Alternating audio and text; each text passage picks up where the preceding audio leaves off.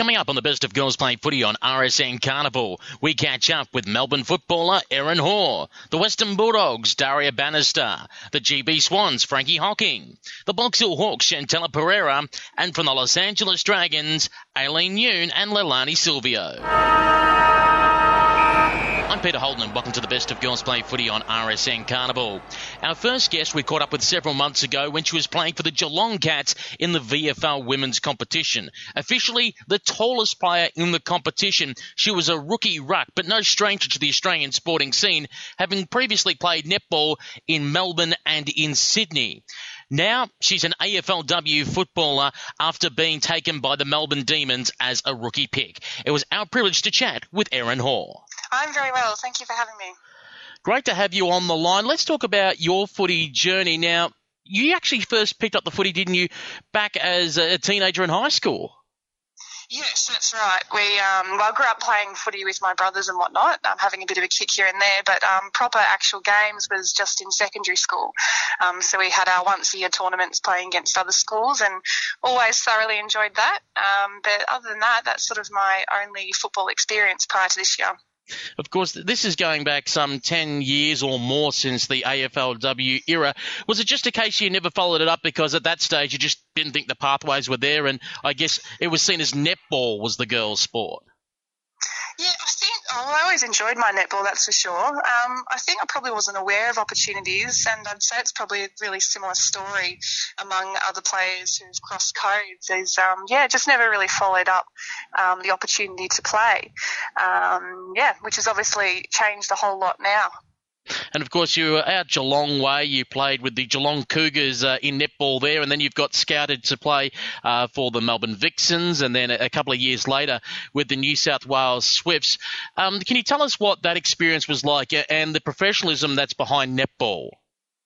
Yeah, sure. Um, I guess my journey into elite netball was somewhat atypical. I sort of played community sport um, as a as a young girl, and then into early adulthood as well. So I never played sort of rep netball growing up.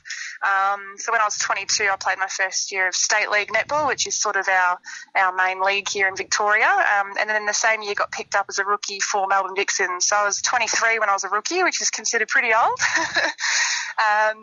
And yeah, the experience of playing elite netball, it was um, Oh, it was amazing. I mean, I hadn't been exposed to anything like that before. Um, it is semi-professional, um, so we're con- we were contra- I was a contracted athlete, um, and um, yeah, um, amazing experience training-wise, um, and then obviously a lot of travel involved with the sport. you know, obviously uh, a lot of differences compared to footy in terms of the game itself. Um, but in terms of experiencing a professional or semi-professional sport for women at that level was a really great experience for me. Now, before we talk about how you joined the Geelong Cats, let's just take a step forward for a moment. You've seen netball and its professionalism. You've seen football now and its professionalism inside an AFL club at Geelong. Mm. Um, are the hours commitment fairly similar it's between both sports? Mm, yeah, it's a great question. Um, I think playing VFLW, uh, we're not obviously contracted athletes, so we train out of hours. Um, in saying that, for netball, we are um, to train out of hours, as in you know after 4 p.m. during the day and whatnot. Um, so in that sense, it's quite similar. In terms of weekly hours, um, you know, it is quite similar. I think at the AFLW level, it would certainly be more comparable. Um, given it's that next level up uh, in terms of elite sport. Um, but I guess the sessions are pretty similar. You know, the gym work's quite similar. Um, the skills required for football and netball are a lot different. The actual content, the training programs is quite different. Um, but yeah, I would say there are a lot of similarities. And for yourself personally, how do you handle that? Uh, the commitments, uh, training as an amateur footballer at Geelong, and I believe you work as a public health researcher. Yes, yeah, that's right. Yeah, um, no, I, I, I, tend to manage it really well. I think everyone does when you love it um, as much as we do, um, which is of course why we play. Um, so uh, yeah, I work as I finished off my PhD last year. So I was fortunate to gain employment in research, um, and it works really well for me. Um, I think that there's a lot of maybe what could be perceived as sacrifices, um, but we, when you love the sport as much as we do, you um, just just make it work. Um, so yeah. Then, of course, the Geelong Cats uh, late last year took over the North Geelong licence and were stepping into the VFLW, and they put the call out for players. They had a tryout day, etc. How did you end up uh, taking up the opportunity to play for the Cats? Yeah, so I, I came along a little bit after those tryouts. Um, obviously saw uh, the popularity of the AFLW and um, saw what was happening in football and and also knew about um, the Geelong team growing momentum and, and plans to join VFLW. Um, I have a, a good um, netball friend from Geelong who cross codes as well, and I had chatted to her and, and heard about her experiences and, and, what the game, the training was like, and um, particularly what the coaching and the girls were like, the team, her teammates, and um, was really keen to join after hearing about it. So um, yeah, just um, got some info and then ended up heading down to a few sessions, and then it went from there. And since you've transferred across from netball to football, what have they tried to focus on to obviously get your body right for the game? Has it been more strength training they've looked at? Yeah, I think, um, uh, yeah, again, I think any any um, any girl that's it's cross codes would probably say just developing the basic skills has been really important. Um, kicking a footy doesn't um, come naturally when you've been throwing a netball around for so many years. Um, so certainly getting those basic skills um, down pat and continuing to develop those uh, to a level that's you know competitive at, at this level um, has been really important. And then strength wise, absolutely, it's a, it's of course a physical game and building that strength and, and muscle has been a focus, I think, for all of us. Um, but then, of course, yeah, depending on where you play in the field, and I guess ruck, I guess any position you need to be strong, don't you? But um, yeah, no, that has been a focus for me. And of course, uh, you are at the moment one of the starring rucks of the Geelong Cats side. Because you've been in the, even though as an amateur footballer, you're in that AFL club environment, have they given you a specialist coach to work with and try and take you aside and focus week by week in trying to improve your technique? You've certainly got the reach at 194 centimetres, but obviously, but obviously trying to make sure that you can make uh, the most effective tap outs possible. Yeah, well, I know being tall is an advantage, but you always have to know how to use it, don't you? so you can always do some coaching. And um, yeah, we've got a great midfield coach, uh, David Morgan at Geelong. Um, and yeah, in, in, terms of the club itself, the facilities and the support we've received has been absolutely phenomenal, absolutely incredible. Um, and we are super grateful for that and obviously making use of all those facilities. Um, so yeah, our coaching, our coaching staff are super supportive, super knowledgeable. Um, and they're helping prepare us for each game um, individually and as well as as a team. Um, so yeah, I'm very very grateful for the support they've given me, and and I'm sure all the girls would say the same. And for the Cats as well, you're flying this season at the moment. You're sitting in sixth position, and particularly for the girls that played for North Geelong last year, where they were second last. It's certainly uh, it's been a better season for them. And at the moment, you're only just one game shy of the top four. Yeah, it, it has become quite close at this stage of the season. Um, I'm sure, yeah, any any player would say we sort of take each week at a time, um, but it is a goal of ours to be playing finals, and we'll continue to work towards that, and hopefully achieve that too. Of course, your next match coming up in about a week and a half time, you're taking on uh, the Darebin Falcons, who are currently second, but of course have won uh, nine out of the last 11 flags, a champion team. What does it mean for you personally to take on a side of that calibre? And also, you'll be going up against rucks, for example, as Lauren Pearce, who's obviously been a Melbourne recruit, and Aasta O'Connor, who's a Western Bulldogs recruit. What does it mean for you to take them on?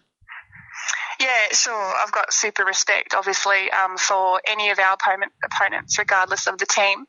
Um, it'll be a great experience. We've certainly gelled a lot better together ourselves as a team. Um, you know, again, um, playing each game and, and, getting to know the style of play of each each um, each area of the field and each individual player.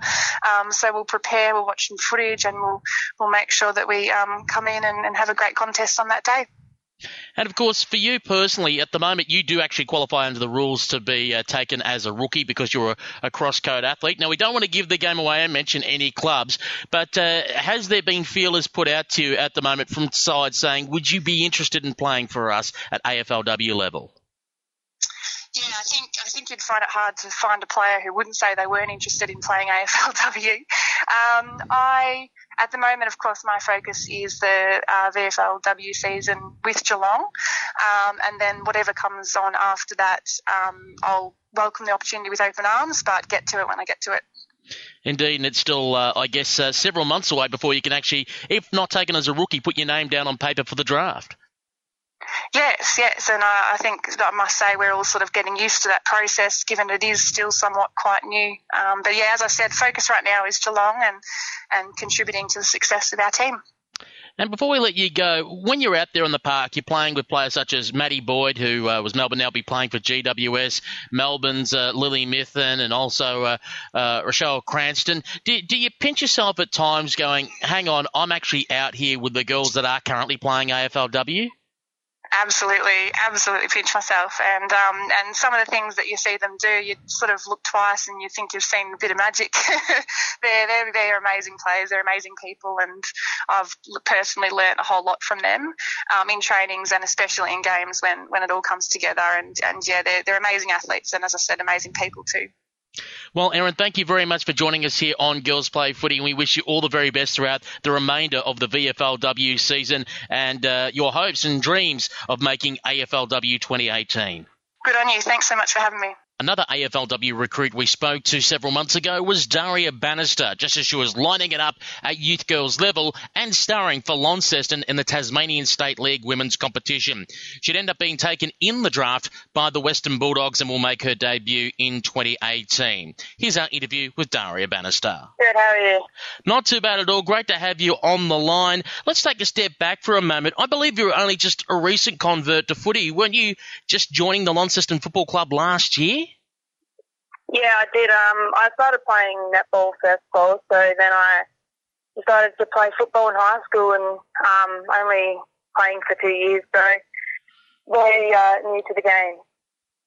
And of course, uh, the Launceston Blues currently playing in the Tasmanian Women's State League. How have you found the level of that competition? Because for you, I think it was, uh, uh first of all, as a 17 year old uh, playing senior women's footy, how have you found the standard? Yeah, well, this year um, we've put into regional and state league competitions, so this has created a higher standard of football and gives the Tassie girls an opportunity to play at a higher level and put their name out there for an AFLW club. Since this AFLW has, has come along, have you seen a different attitude, even in just the last 12 months, of how your teammates and others are training and how they're uh, preparing themselves for match day and also obviously warm down and recovery? Yeah, I think like now the opportunity for you know playing in the AFLW competition, the girls have been more excited and obviously have something to train hard for now. So yeah, the girls are really trying hard and putting their names out there for the clubs to be looking at. Do you recall the moment you were given the invitation to train with the AFLW Academy in Canberra earlier this year? Yeah, that was an exciting opportunity for me. Um, having exposure to AFL women coaches such as Katie Brennan, Ashley O'Connor, Renee Forth and Kiara Bowers who have been playing AFL women for the first time, um, giving us programs like strength programs, fitness programs. It's just another opportunity for you know the draft in October. And how's it been trying to absorb that in all the information that they're giving you? Because I think they only had something like a week with you of trying to pick their brains and get all the knowledge that they can to obviously incorporate into your game.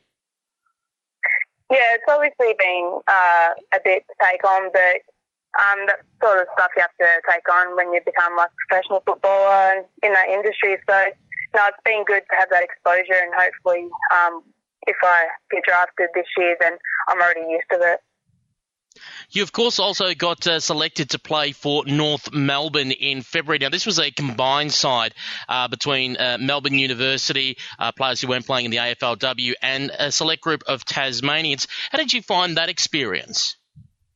Yeah, that was a good experience, especially for, you know, some Tassie girls that haven't had that exposure to the higher level. So um, being able to play with the Melbourne uni girls and um, having that exposure to higher standards of football. You know, it was really good for the Tassie girls and, you know, having an alliance with North Melbourne and getting more Tassie girls noticed, um, you know, a bit good for them and being a part of the AFL women's team if they end up getting a Tassie side in or, um, you know, being a part of the team playing in their own state. So, no, it's good.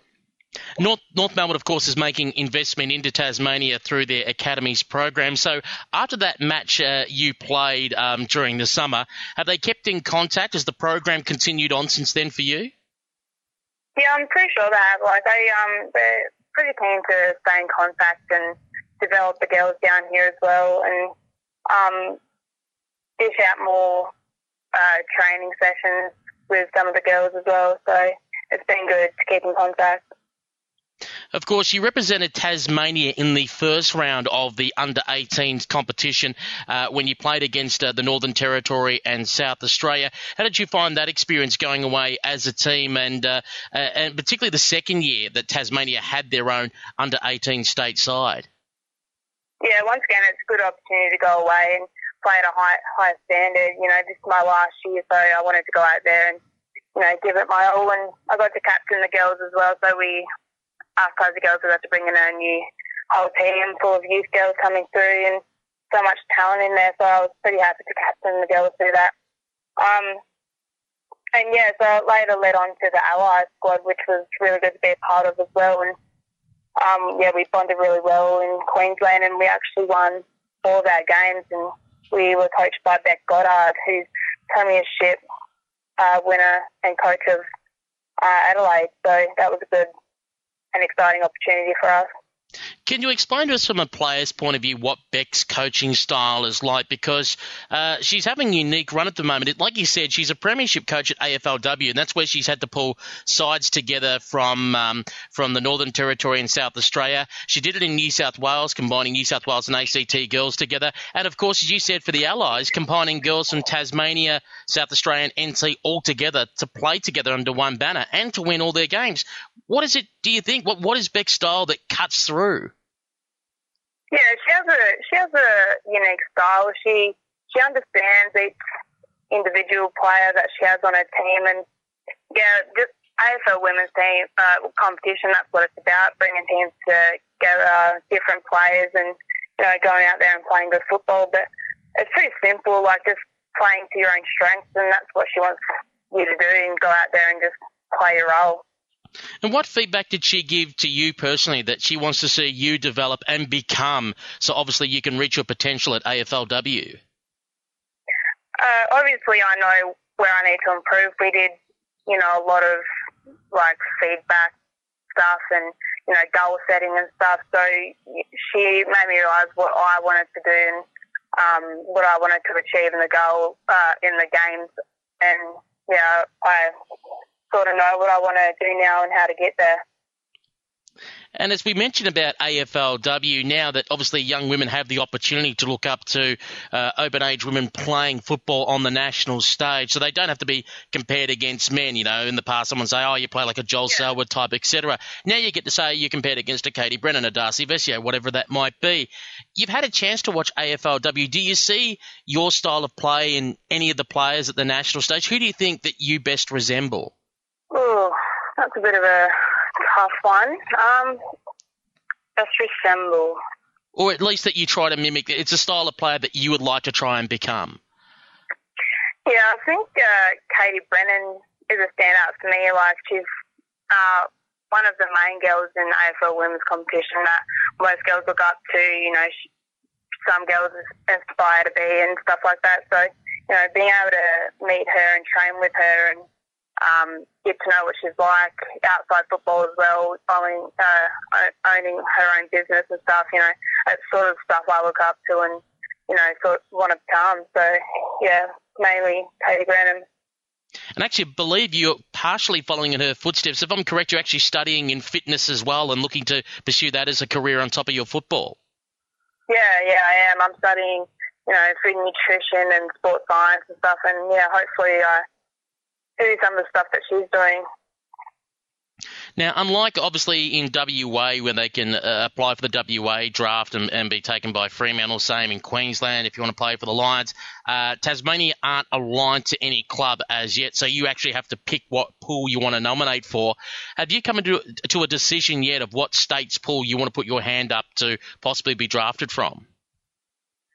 Yeah, it's a, obviously a tough one since we don't have a team down here that we align with. But um, you know, I'm happy to go wherever. I'm happy to move because um, being a part of the AFL Women's competition would mean so much.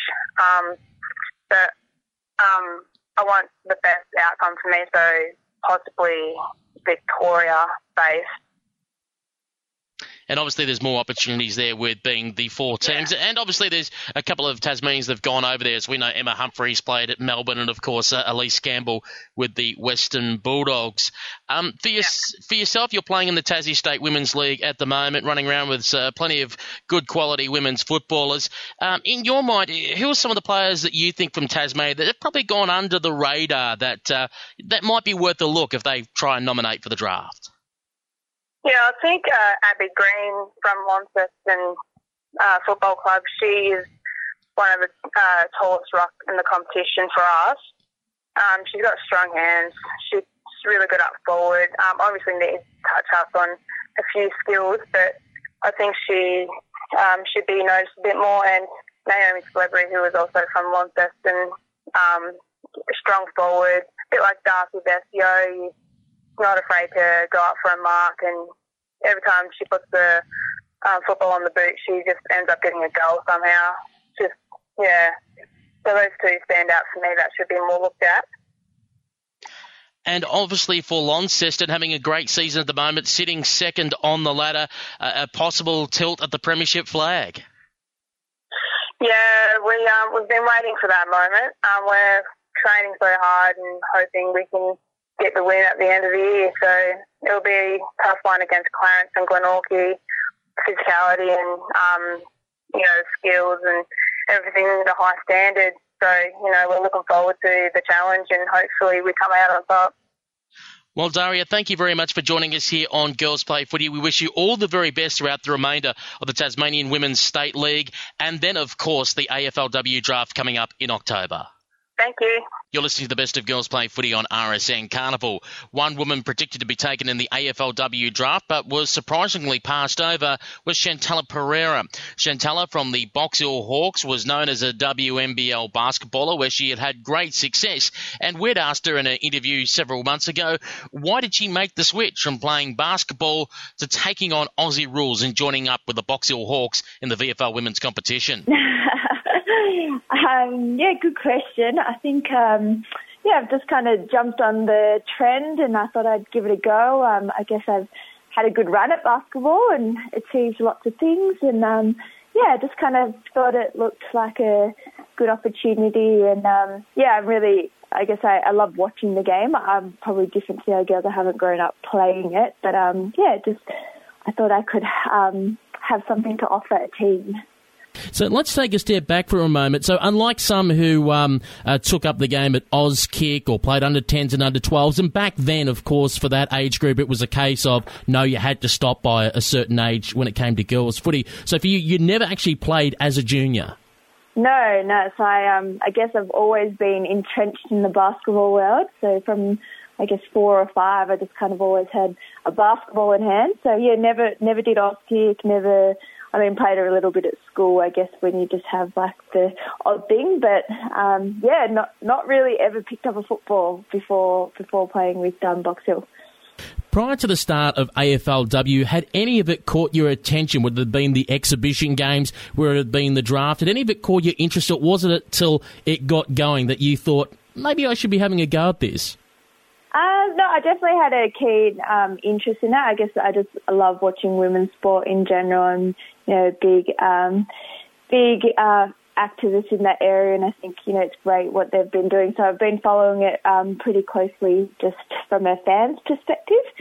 Um, yeah, so I guess watching the girls play in the exhibition matches and um, I guess watching it come to light, I kind of work in this area a little bit too, so knew a little bit about it. So um, yeah, I definitely knew um, lots about it, just hadn't really ever jumped in. But I think, yeah, when I saw the opportunity come up, it seemed to kind of make sense um, as you kind of think about what you want to do after you've been in one career for a long time. And of course, the Box Hill Hawks are famous for having, I think it was like 140 women try out for their initial squad on that day at Waverley Park. Is it intimidating looking around seeing 100 women thinking, do I have what it takes? Yeah, it was. I mean, um, I guess I'm so much older than a lot of those girls, and you're playing basketball for such a long time. You're used to being, I guess, used to the sport, used to you know what's going to go on, and um, I think yeah, I've been pretty nervous across the whole board, you know, throughout the season, even when you take the field each time. Um, you know, it's a whole new, it's a whole new arena for me. Um, so yeah, it is quite, it's quite different, but I think, um, yeah, you just take confidence in what you can do, and then yeah, hopefully, hopefully you can execute it okay. Do you remember your first conversations with the coach Patrick Hill?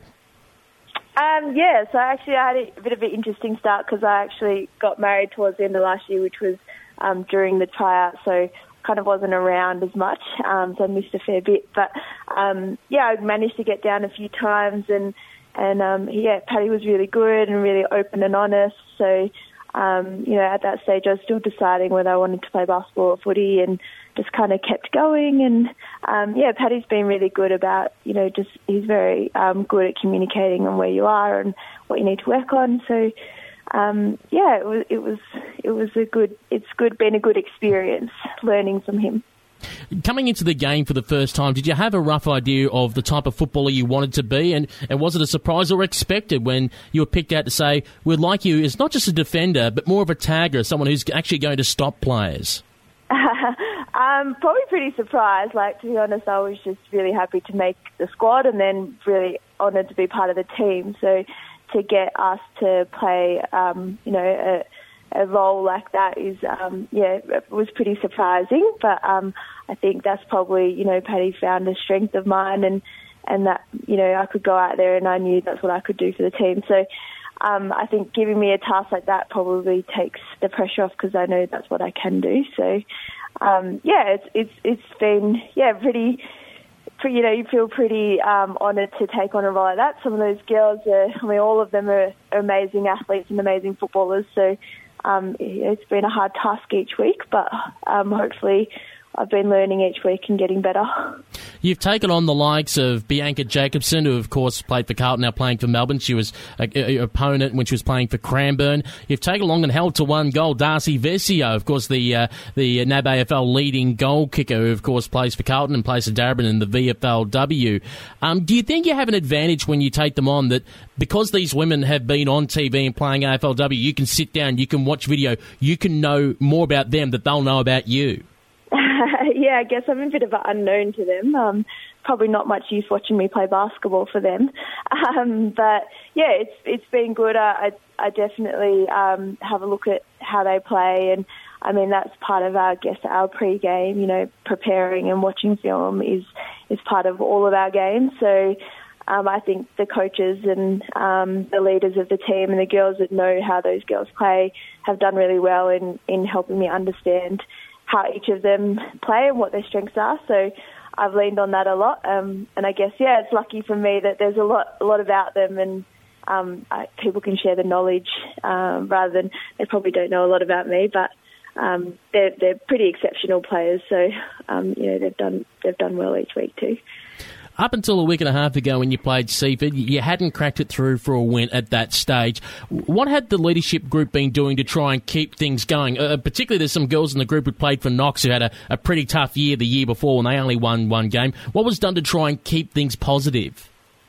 Um, look, Paddy's been awesome, and, and the whole the whole group. Um, you know, I think although we hadn't had a win yet, I think we had a really good energy about the whole our whole team and um, the club in general. Everything's been upbeat, and um, you know we, we've been improving each week. So I think he's done a really good job in making sure we focused on how much we improved and not getting down about just seeing the win or loss on the scoreboard. Um, you know, as a young team into the competition for the first time, I, know a lot of the girls play at Knox, but it's our first time as as a Box Hill team together.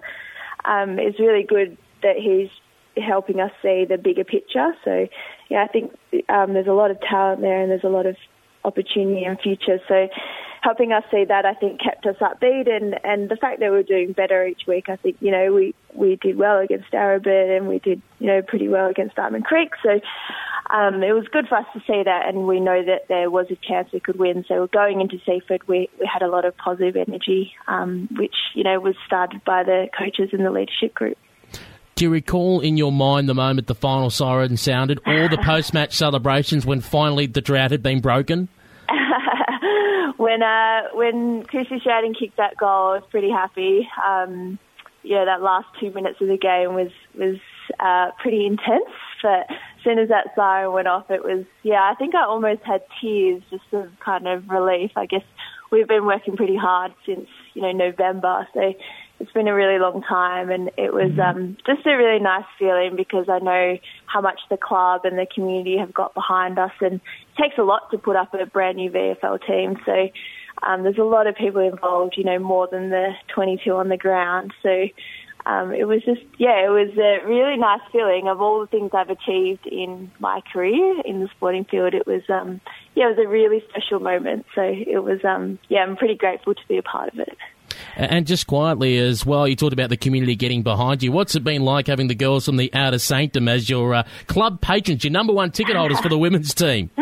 Yeah, they're um, they're amazing. They're fantastic. Um, yeah, the girls. I went to a Hawthorn luncheon the other day, and um, they were emceeing, and um, but yeah, they're just such great advocates for the sport in general. And then of Box Hill is just um, yeah, it's really nice. They've got a really good voice, and they're um, so keen to talk about us and represent us, and um, they're so supportive, which you know you can't ask for more as a player. So um, it's really nice to see them, yeah, behind us at every moment, and, and not just us, the whole league and, and women's sport, which is which is really cool, really cool to see.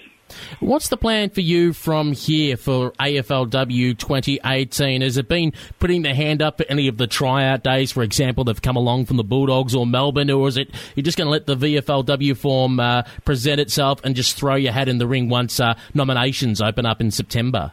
Um, yeah, good question. I haven't thought about it a lot. I guess um, for me, I just wanted to take every week as it came and see how I could do it. It's probably all come a bit of a surprise, to be honest. Like I, I, I guess I didn't really expect to play such a big role. Um, I was, yeah, as I said, just happy to be a part of it. But um, yeah, of course, I'll put my hand up. I probably, you know, need to have a chat with Paddy and see how I kind of see it. And I, I've got so many things to work on, but yeah, obviously, um, I would love to play, and um, yeah, if the opportunity arose, um, yeah, it would be an amazing chance. So it's a pretty, um, it's a pretty cool thing that's happening, and yeah, hopefully, you know, I've got some skills that I could um, give to a team that would help them. Um, but yeah, I just, I'm really happy to be part of Box Hill and, and just kind of keep working on my game and help them get better. Well, Chantella, thank you very much for joining us here on Girls Play Footy. We wish you all the very best throughout the remainder of the 2017 VFLW season, and then fingers crossed for upcoming AFLW 2018. Awesome. Thanks so much, Peter. During August, Melbourne hosted AFL International Cup 2017. We saw eight women's teams compete this year, representing seven nations and one combined European side. A side that made its debut and impressed all to finish third in the tournament was the GB Swans. One of their players was Frankie Hocking, who was pivotal in them winning their third versus fourth playoff against the USA Freedom. She was seen as a smoky, a chance to be taken by the GWS Giants. Unfortunately, she wasn't, but fingers crossed that she'll get picked up in next year's draft. We caught up with Frankie a couple of months ago, just after the IC 17 had been completed, and we asked her how did she get involved in Aussie rules football? Um, okay, well, it's a bit sad, really, I guess. Uh, one of those usual poms that watch Neighbours and Home and Away, and uh, from a little kid, always wanted to kind of make it out here, and uh, and finally got the opportunity after university, and uh, yeah, just kind of flew the nest and came over to Sydney straight away. And now, I believe you actually came originally from a soccer background. Can you tell us a little bit about that? Yeah, well, growing up near um, near Birmingham, there's so many soccer teams around there that have got links to sort of men's premiership uh, EPL teams, and um, opportunities were just huge for girls to play soccer back home. And um, yeah, I just got I got scouted at the age of uh, eight to play for um, Coventry City. So it was like a two-hour drive from home. But um, my dad, bless him, he, he used to take me three times a week, and and yeah, just soccer just took over our lives a little bit, really. And um, yeah, just fell in love with that game. But I guess as you grow up, you kind of start to I don't know, need new challenges and want to try new things. And um, I mean, as a kid, I, I tried soccer. I tried hockey. Um, I used to swim. You just kind of try everything, especially in the UK. There's there's plenty of opportunities to try things that are land based. There's not a lot of things water based, mine, but um, yeah. So I just tried it, loved it and, and played it for years and years and years, really. So after that soccer background and chasing the neighbours' home and away dream, you're in Sydney. So how did you stumble across the Newtown Breakaways and end up playing Aussie rules? Yeah, so I was living in um, near Darling Harbour and um, just did a good old online search for sort of local AFL teams because I thought, oh, I've come over here. I need to try um, what I thought was a traditional local sort of sport of Australia. Although I discovered in Sydney NRL is kind of the thing to do. Um, and yeah, the breakaways popped up and um, also Sydney Uni popped up, but they didn't get back to me in time. And sort of the rest is history, I guess. I, I got given some contact details of one of the girls in the team, and she met me and took me down to training. And yeah, I started to have a go with this oval-shaped ball that was rock solid and hurt like hell when you handballed it, and um, bounced horribly. Um, and yeah, I just kind of, I don't know, I just fell in love with the challenge of, of trying something new, really. And how did you find the transition to Aussie rules? I mean, i have been looking through your stats since 2014. You've come up regularly in Newtown's best. Yeah, I think. Look, I think the soccer background um, sort of helps you read the game. It's it's easy to know because the ball, you know, it's a 360 game. Whereas if I'd played, try to go to NRL, for example, it's it's very it's very different in that sort of setup. So I think my my mind was able to kind of transition relatively easy. Um, and then I guess realistically, footy and soccer, I mean, the skills are, are quite transferable in the fact that, you know, you've got to be able to kick it. Catching was probably the hardest thing for me to, to kind of get to grips with because my depth perception was sort of designed for heading the, heading the ball rather than catching it. So I think that was probably the hardest thing to do. Definitely had a few pop knuckles here and there on the first few, uh, few games. But um, yeah, no, I just kind of I guess I threw myself into it and wanted to try and learn something new. And um, yeah, I, I guess as well, the girls were just very welcoming and they really helped me to, to learn the game. And it's down to them that I was probably one of the, you know, their best players and such. It's just from their training, their help, the coaches that we had at the time just was the right coach for somebody that's new. Um, and he kind of just sort of guided me through that um, transition and that development of your skills really, really smoothly. So yeah, I owe a lot to, to the breakaways for where I'm at today, to be honest. Now, I think it was in just your second season that you actually got picked to represent AFL Sydney. Yeah, my second season was was definitely you know a highlight because I was picked in uh, team of the year for Sydney as well, um, and yeah, and we we did the rep side, and yeah, it was just it was a it was a special sort of time to kind of be around and I guess the rawness of me taking up the sport was still kind of, I guess the energy was there and I was still learning things. Um, but it was an eye opener to play alongside some of the girls that now are playing at the Giants and stuff. Just the skill level um, for my second year was, was a pretty big gap between some of the better players. Um, but it definitely spurred me on. It definitely gave me that motivation that, you know, it's time to really focus and get fitter and get a bit stronger and, and work on the things in my game that, you know, still even today need, need more development. I actually believe you tried out for the GWS Giants for their 2017 season and, and just missed out on being drafted. Um, what have you done since then to try and keep positive and keep that dream alive? Yeah, I mean, it was tough because, you know, we, we went through this academy phase here in Sydney um, where so many of us got to try out and be involved with it. And then they made the cuts, and being part of that group that got cut was was quite hard to take, really, especially as, like I said, the season before I'd had a really good season, and I felt really positive about footy and and all that kind of stuff, and um, it did hit me quite hard. It was quite it's quite hard to take rejection in that sort of stuff, um, and to be honest with you, I, I took some time away from footy. I just needed to kind of I guess you need sometimes you need to miss something to really realise how much you wanted it.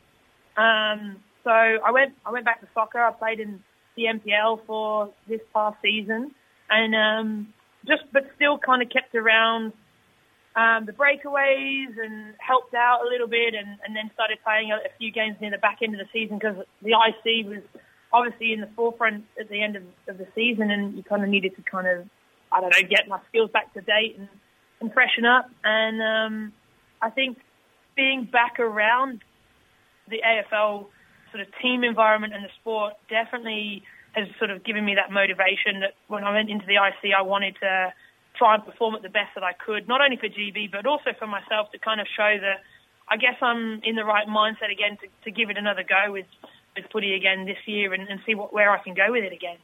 And when did your focus switch to getting a, a, spot on the GB Swans list? And, and how did you learn the team's game plan and I guess get to know everyone with most of the side being on the other side of the planet back home in the UK? Yeah, I mean, I was I was very lucky in the fact that actually the captain um, and the vice captain Laura Turner and Rania Ramadan, they I used to work with them over here in Sydney, and they went back to the UK, got in touch with me and said, look, we're, we're creating a GB team. Are you interested in being involved? I, I jumped at the chance. Um, sent some footage of me playing. I was lucky enough to have got some footage on on YouTube channels and. Um, yeah, send that through. And, and Garth, the head coach, was like, yeah, okay, we're keen, like really interested to have you involved. And then we just went through months of um, sending me footage of the girls playing and of team diagrams and pictures of what they were doing and um, how we would try and work the systems. Um, and then when the guys came over to, to, Melbourne, ready for the IC, we, we had a, a few days of training before the competition kicked off and it was just a lot of there was a lot of repetition of things because yeah, the way I played was a little bit different to how they played, and it was just kind of adjusting. But I think the easiest thing for our team was that they, we only had to adjust to three of us living over here in in Oz, um, compared to trying to sort of have only three people that had played together before and, and, and doing it that way. So I guess we had it a bit easier um, than maybe some of the other teams. And how did the standard of IC 17 um, compare to, say, playing in the Sydney Women's Premier Division? Yeah, look, I think there was definitely a noticeable difference in things such as there was a lot of ball on the ground, um, sort of time of having to ball up because the ball was trapped, the ball wasn't picked up very quickly. Um, but I think when you consider that the girls especially the girls in the UK, they play a lot of it um, like nines rather than 16s or 18s. So I think for that sort of level, you, you've got to say it was it was you know at a good standard. I mean, you played against the likes of Ireland and, and Canada, and half of their girls live over here as well. I know the Ireland team, a lot of them play in the Sydney comp for the UTS, so had a bit of a sneak peek, I guess, of what some of the girls' abilities were like um, from previous games over here. Um, and you could definitely see that, that that was that was a different level when we played those guys compared to um, some of the other teams that I'd watched play. And um, and like even Fiji, they were just so strong, but their their skills were you could tell that they've come from a rugby sevens background rather than a, a you know an AFL or soccer background.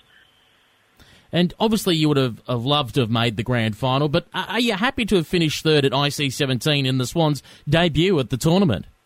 I, hundred percent. Like, yes, it was heartbreaking missing out in the last sort of seven minutes of the final quarter against Ireland, but you know, when you consider that the Irish girls, some of their girls have been to every IC, um, or they play together week in, week out here in Sydney, or um, even back in Ireland or in the London comp. And same with Canada, they've been together for a few years now, and we've come together. As I said, most of the girls have been there together for maybe a year to 18 months, and I've come across, and one of my teammates, Rosie Morrison, she came across from the Newtown Breakaways. Lauren Short in Melbourne as well. So to have three of us that have never met them before, probably half the team that live in Scotland as well that haven't really played much with the girls. I think everybody has to hold their head up high and be super proud of the performances they put in. And we've managed to make it to third place, first IC. I just say watch out for three years' time because if the girls can stick together and we get this team back with a few more additions, I reckon we've got even better of a chance next time. And personally, um, how did it feel to be named in the world team? Uh, look, I think you know it's it's a it's amazing. It's a massive honour and everything else. But to be totally honest with you, having three other girls from the GB team in that lineup for our first IC is is more important than than an individual accolade for me. Uh, I'm just stoked that you know the hard work that the girls have put in um, stood out that, you know, we had four girls from GB standing up there in that lineup and, you know, competing with the, with the numbers that Canada and Ireland managed to put into the team. So, yeah, we should just be really stoked as a whole group that we, we got that far. And from you, your view, um, being out there on the paddock, um, and this covers both the GB Swans and, and other teams, uh, who were some of the best players in the tournament that you think would actually go well if they if they had an opportunity at AFLW level? Oh, um, yeah. Look, I think you got to look at um, sort of even from, well from the GB Swans. We'll start with those guys. I think for me, the standout player um, was Danny Salter. Um, her kicking, the distance, her range was was pretty pretty decent, and she was up there leading the goal kicking charts until the last sort of round, which was a massive shame for her. That you know the other girls that took out the prize actually were playing um, Pakistan that day and, and got managed to kick a few extra goals, um, whereas you know she she sort of scored most of her goals early on, but you know her her ability on the ball and reading the game, I think is is definitely up there. She would do well, at least in the, the sort of either the Victorian leagues or the Sydney league. Um, I think it's obvious that um, Canada have got a fair few decent players, and I don't actually know her name, but she plays as number five. She was a Valerie Moreau. Yeah, massive standout. She won. She got the player of the tournament, and I think her skills were just you know second to none, and, and showed that she plays. I think she plays in the Victorian League, and it showed massively. Um, I think Ireland, specifically um, uh, Carol Carol Breen. I've seen her play in the Sydney comp for a few years now, and I think you know the way she plays is is, is great, and she deserves a, a look in for sure. Um, uh, yeah, they would be my standouts really from the from the girls that we played um, against. They're, they're the ones that I'd say definitely stood out to me. So IC 17 is over. Newtown unfortunately didn't make it through to the finals for the uh, Premier Division this year in uh, Sydney. So what's next for you on your footy journey? Yeah, I guess um, let the body recover a little bit from IC17. Um, took a few knocks here and there, so a bit of recovery time. But um, yeah, just I think. Uh, look, I think I'm going to put my my name in for the draft when it opens, um, when it reopens, and see if anything comes of it. But um, I think really it's more a case of getting a good preseason in, um, making some decisions about um, footy this year, and um, yeah, I think just basically getting myself out there and back in the local comps um, sort of full time rather than sort of a little bit of between soccer and AFL again. I think it's time to sort of make that decision and, and stick with AFL and hopefully something will come. If it's not this year, but maybe next year, I can kind of show what I've learned and where I'm back at and, and um, keep improving to see. Who knows? Maybe one day I can get picked up by the Giants or um, maybe one day the Swans will have a team and it'll make it a bit easier up here in Sydney, not just having one team for all the girls to compete to get in, really. And just quickly on that, um, does that give you a little bit of extra hope that um, if you're not successful for 2018, at least for 2019, when the competition expands, there's more clubs, even in other states, there's still more opportunities? Oh, I think massively for, for a lot of the girls, you know, here in Sydney, we only have the Giants as an option at the moment, and you've got girls that are willing to travel already interstate from Queensland and Victoria and, and even wider. But um, there's girls that are the Sydney side of it, the Giant side of it, they cover New South Wales and ACT already. There's hundreds, if not thousands, of girls that are playing footy and would love this opportunity. So, yeah, I mean, you hope that in the not too distant future that the Swans would really consider getting a team involved because – there's healthy competition here in Sydney for, for girls um, to play.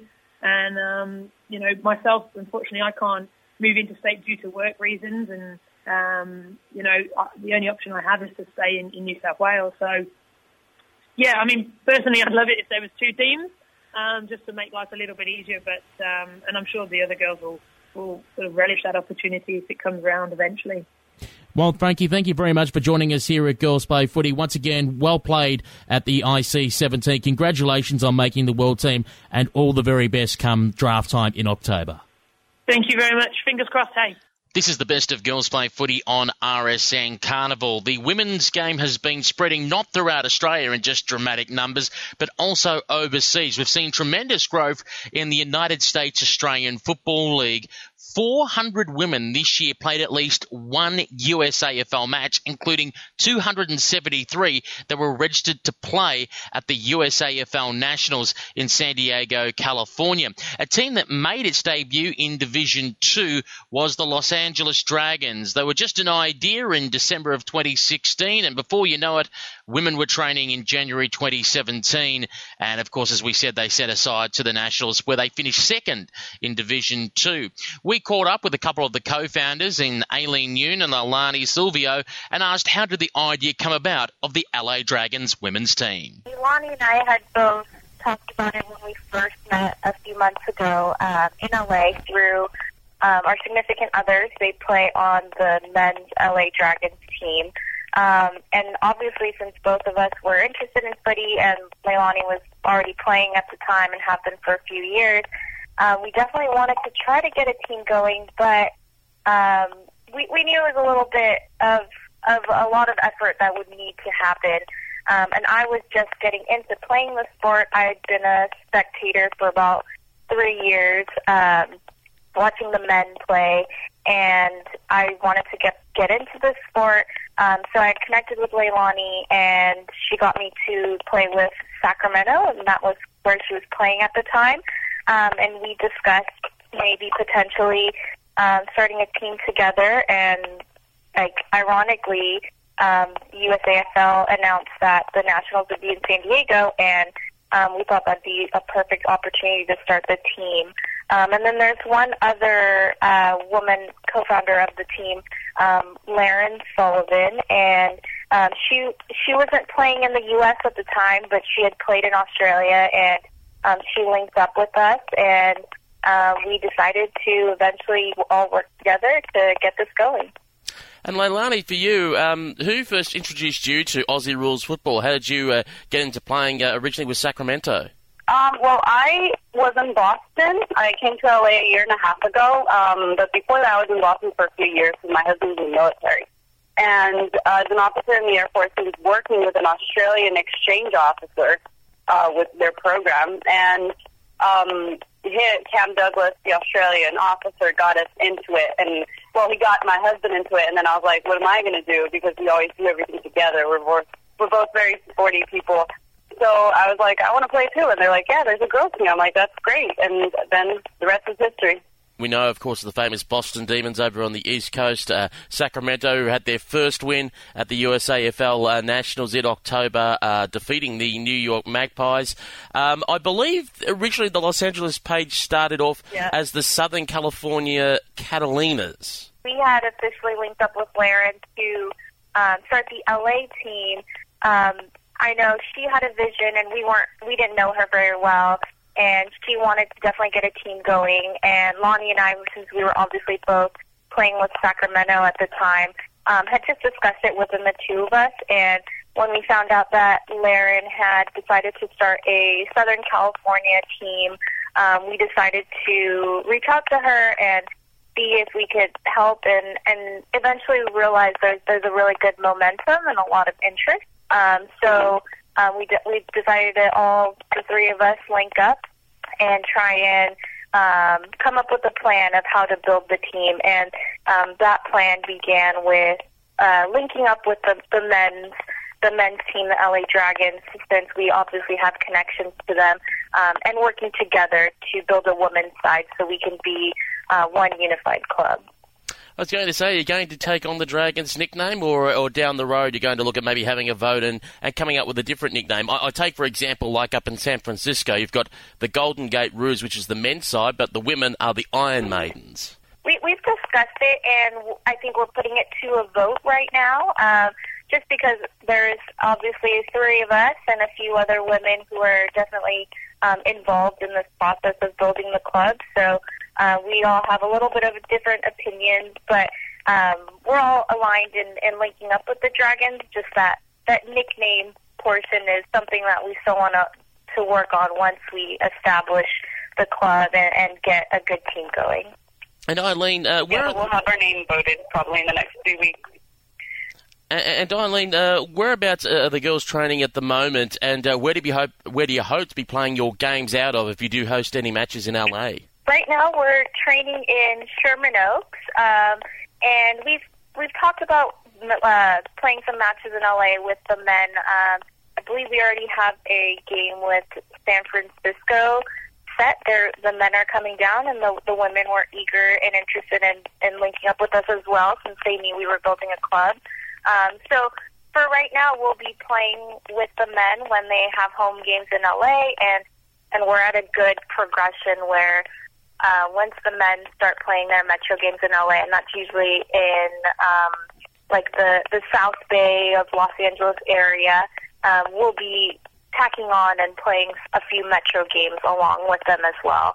Um, but the men have been really supportive in helping us search for fields and and being um, being of guidance um, when it comes down to finally starting to put our schedule together. And Leilani, what have the numbers been like in some of the early training sessions for the LA women's team? Um, we started training in December, mid-December as preseason, and ever since we've had um, about eight to twelve girls show up, and I have about like ten other players that are really interested and are going to start coming towards the end of February. Well, that's amazing because even building off of a base of 12, you either A, in the coming months, nearly could form an 18 player aside uh, team yourself, or B, in another case scenario, for example, Portland have, I think, about six or seven players. You have the opportunity to combine with another West Coast side to have a fully fledged team uh, in the Nationals coming up in October. Yeah, definitely. I mean, I think our goal, it would be an ideal scenario if we can field a full team. Um, and it's it's been really good because every practice we've had new women show up, and I think that shows mm-hmm. um, how the word is spreading and um, how how girls are are very are like already getting very involved. Um, from the beginning, some of these women have never picked up a footy before, and um, I think all the women that have been coming out have been um, very open-minded and eager to play. So it's been awesome to see them um, really quickly learn to love the sport. We know at the moment how the uh, USAFL women's scene is uh, shaped. That there's a lot of metro footy, and 16 or 18 aside only gets played every couple of months. When there's, for example, the Western Regional Tournament, the Central Regional, Eastern, uh, the East versus West Showdown, and of course uh, the Nationals. Do you hope that, obviously, if you manage to get a full side up, we know of Sacramento, San Francisco. Uh, they're trying to build in Portland. They're trying to build in Seattle, um, and even if you want to go as far north into Canada as Vancouver, do you hope that at some stage there'll be some uh, a regular schedule of Western Coast games. Uh, so therefore, instead of playing every few months, you could be playing every two, three, four weeks. Yeah, of course. I mean, I think um, from when I've started playing, which is just this past year, all the women really want to spread the word and and get it going. And I think um, eventually that's our goal to to continue to meet other women in other cities and and have a regular schedule of playing full teams um, instead of I think for the women it's it's been more common um, at those bigger tournaments as we look uh, at the bigger picture of USAFL women's, it's in one way different to the men's. Of course, we know in the men's uh, competition there's the 50 50 rule. You can't have more than 50% of Aussies in a side. But on the women's side of things, it's actually very rare to spot an Aussie woman playing football in the USA. I, I think the competition's what? 95% American women. Yeah, I agree. I've been playing with a lot of different teams ever since I started, sometimes as a pre player. And I have only seen one Aussie until now that we're starting our team in LA, and we've been lucky enough to meet four women that are Aussies. What is the plan going ahead as we try to get to the nationals? Um, um, have you tried and roughly schedule out how, how many tournaments you'd be like to be playing in? As we mentioned earlier, Western Regional, East West, for example, um, to try and get some match experience up before the the uh, big one in San Diego. Um, Lonnie, do you want to answer that question? I mean, uh, we've definitely heard of of a few of the tournaments, and obviously, like the Western Regionals is a is a big goal for us to get enough women to go yeah. out to Denver this year. Um, yeah, yeah, we were talking about this today actually too. Um, we definitely want to make Western Regional, and we're going to try our best to make um, the Portland tournament in May. Um, and then maybe one other one, and then we're going to host a game in September, hopefully, with uh, with the Iron Maidens, as Eileen said, and then that will get us ready for nationals we also want to do Metro games starting in May, as long as we have enough women play like nine aside, eight aside, or something like that, and teach the girls the rules of the games and all that. Via Girls Play Footy, we found your page, uh, your Facebook page, to know of the LA women's team. Uh, what else have you been doing on social media channels? Have you got Instagram or Twitter up? And how have you been trying to recruit your players and get attention so far? Um, nothing else yet. I think for the most part, most of our um, recruitment now has been on Facebook, but um, I know Leilani and Laren both did a great job before um, the start of 2017 just constantly meeting new women um, when they go out and um, getting them interested in playing with us in LA. Um, so once the three of us linked up closer to the end of last year, um, Lonnie and Laren had both um, built a database of of I say like 20 to 30 women that they had met and had somewhat expressed interest. So um, in addition to promoting on Facebook, we've been trying to actively reach out to those women and continue to try and keep their interest so they can come out. And just before we let you go, the most important thing of all, of course, if there's anyone based in LA or around the area that's interested in signing up for the LA women's team, uh, where can they get more information and where should they be showing up to practice? Uh, so our um, Facebook page right now is is our main point of contact, and we check it regularly. Uh, that's the Los Angeles Women's uh, USAFL 2017 team. I know it's a long name right now, and once we we vote on our our official name, we'll be changing that. Um, so if you shoot us a message on Facebook, that's the quickest way to get to us. Um, we practice. We'll be practicing every Saturday um, at 1 p.m. in Sherman Oaks, um, which is in the Valley of LA. Um, at least for now um, until until the season kicks off. Um, and yeah, and we've been posting our practices, and it's public for for anyone to comment and attend. So um, we'd love to hear from from the ladies if they're interested at all. And that concludes another Best of Girls Play Footy on RSN Carnival. Just a quick reminder that you can download this program as a podcast by going to Apple Podcasts or SoundCloud and searching for Girls Play Footy. Don't forget to find us online. Our website is girlsplayfooty.com where you can see all the latest women's footy news or follow us on social media. You can find Girls Play Footy at Facebook, Instagram and Twitter. Until next time, I'm Peter Holden and it's bye for now.